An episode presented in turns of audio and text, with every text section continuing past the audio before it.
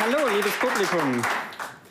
Als Quantenphysiker beschäftige ich mich mit dem Sozialverhalten von Elektronen. Sozialverhalten von Elektronen?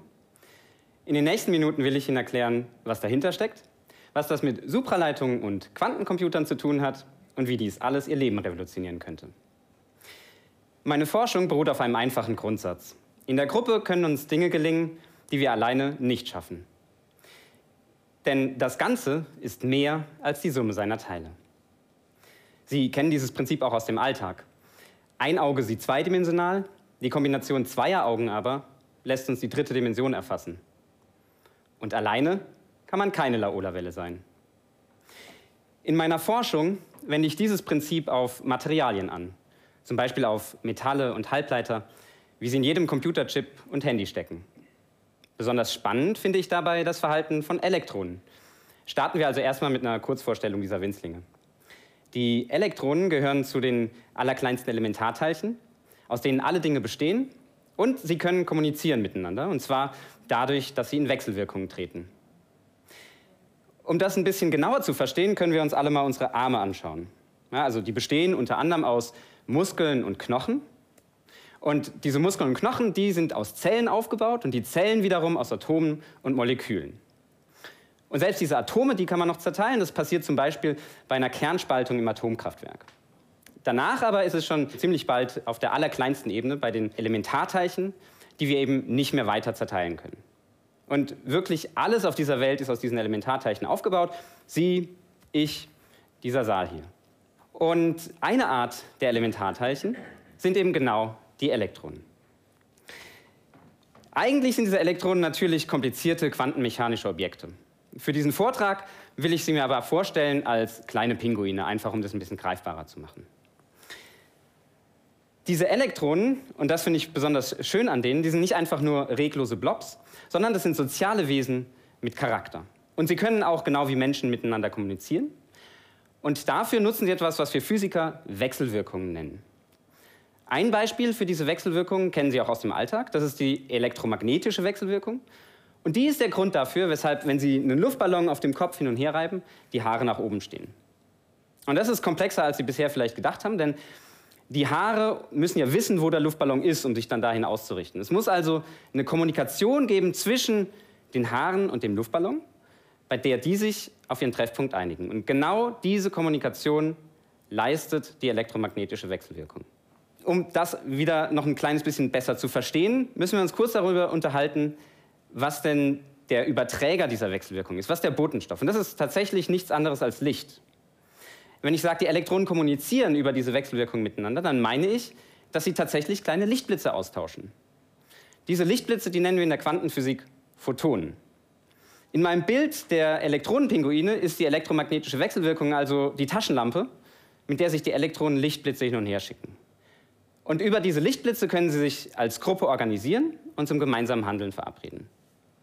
Und da ist es dann genau wie bei uns Menschen. In der Gruppe können den Elektronen Dinge gelingen, die sie alleine niemals schaffen würden. Und das will ich Ihnen jetzt mit zwei Beispielen genauer erklären. Das erste Beispiel ist die sogenannte Supraleitung. Zunächst die Kurzfassung. Wenn Elektronen kooperieren, dann können sie Strom völlig ohne Widerstand äh, und deswegen auch völlig ohne Energieverlust leiten. Und das könnte uns in Zukunft ganz erheblich beim Energiesparen helfen. Und das funktioniert so.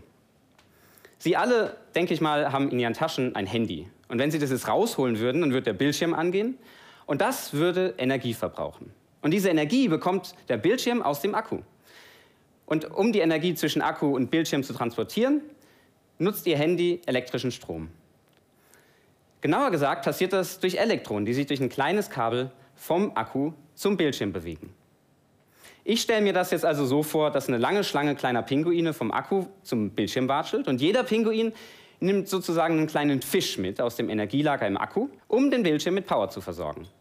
Jetzt unterwegs müssen die Elektronen durch dieses Kabel und äh, da sind auch die Atome, die dieses Kabel aufbauen und da müssen sie sich dran vorbeizwängen.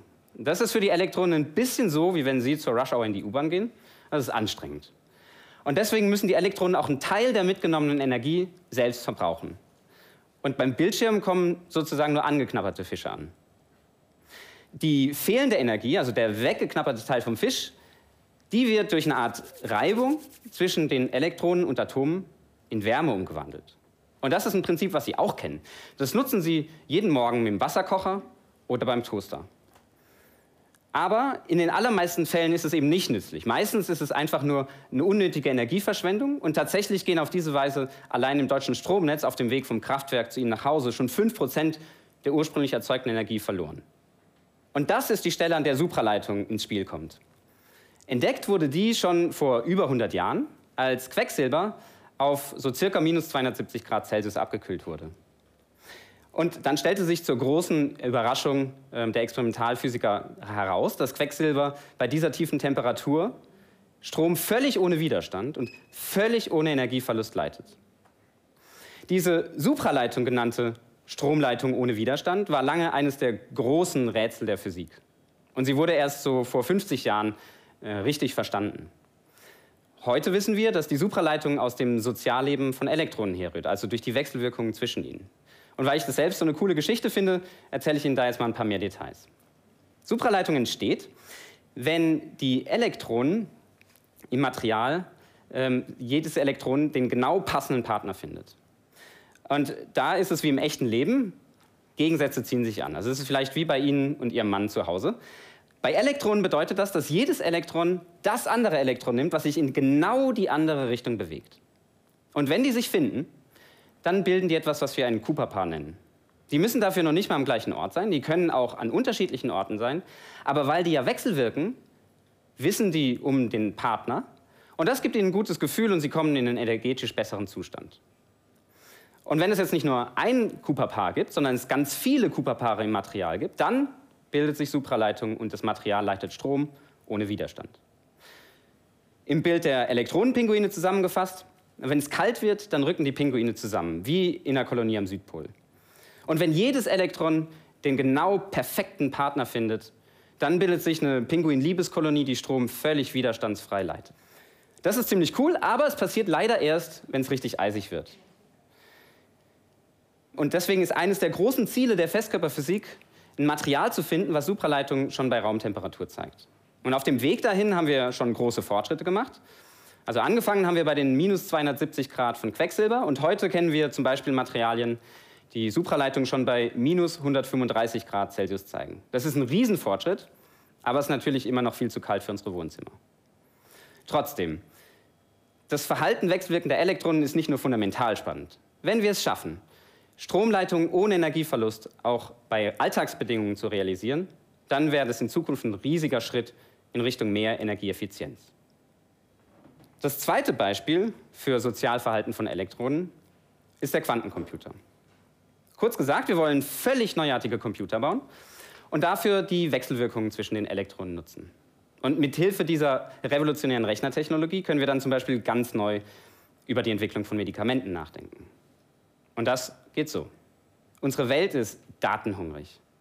Und unsere Handys und Computer müssen deswegen immer leistungsfähiger werden. Und bisher funktioniert das nur, weil die neuen Computerchips die guten alten Bits und Bytes eben ein bisschen schneller verarbeiten als die vorherige Generation. Und dem wollen wir eine echte Computerrevolution entgegensetzen. Und wir wollen Informationen wirklich grundlegend anders verarbeiten. Und dazu wollen wir einen neuartigen Speicher nutzen, der auf den Gesetzen der Quantenmechanik beruht. Bisher speichert Ihr Computer Informationen als Nullen und Einsen. Äh, eine Festplatte kann man sich deswegen so ein bisschen vorstellen wie eine Abfolge von Speicherzellen, die entweder schwarz oder weiß sind, schwarz für 0 und weiß für 1.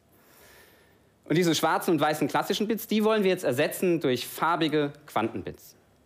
So ein Quantenbit nennen wir kurz Qubit. Das kann entweder rot oder grün oder blau sein. Oder es kann sogar, wie ein Regenbogen, ganz viele Farben gleichzeitig haben.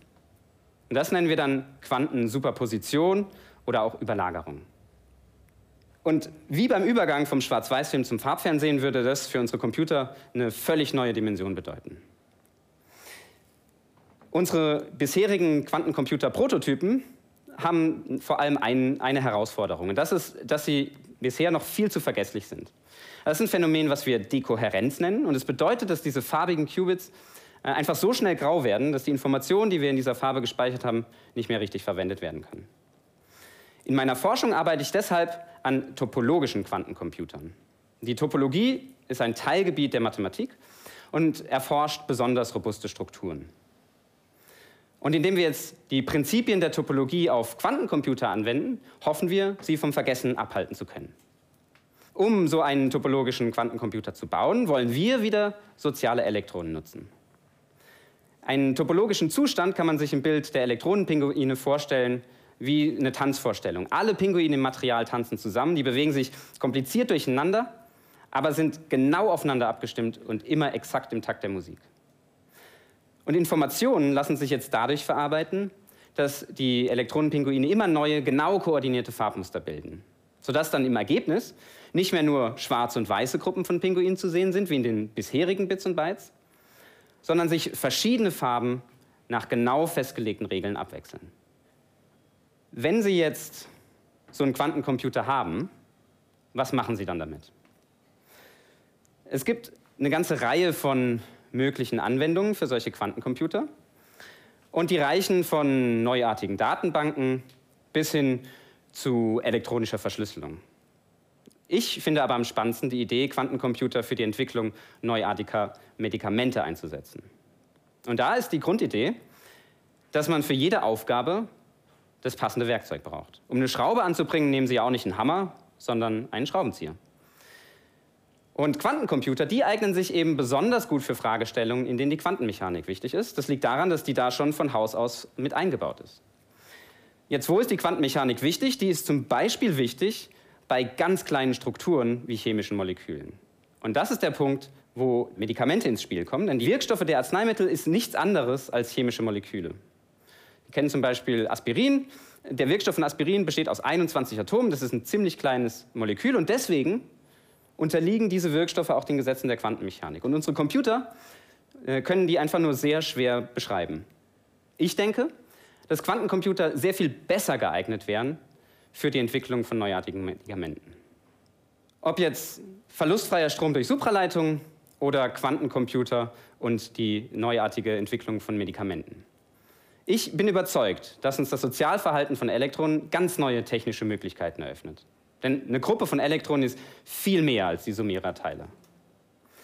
Die Grundlagen zu schaffen, aus denen bahnbrechende Anwendungen werden, das motiviert mich jeden Tag. Vielen Dank.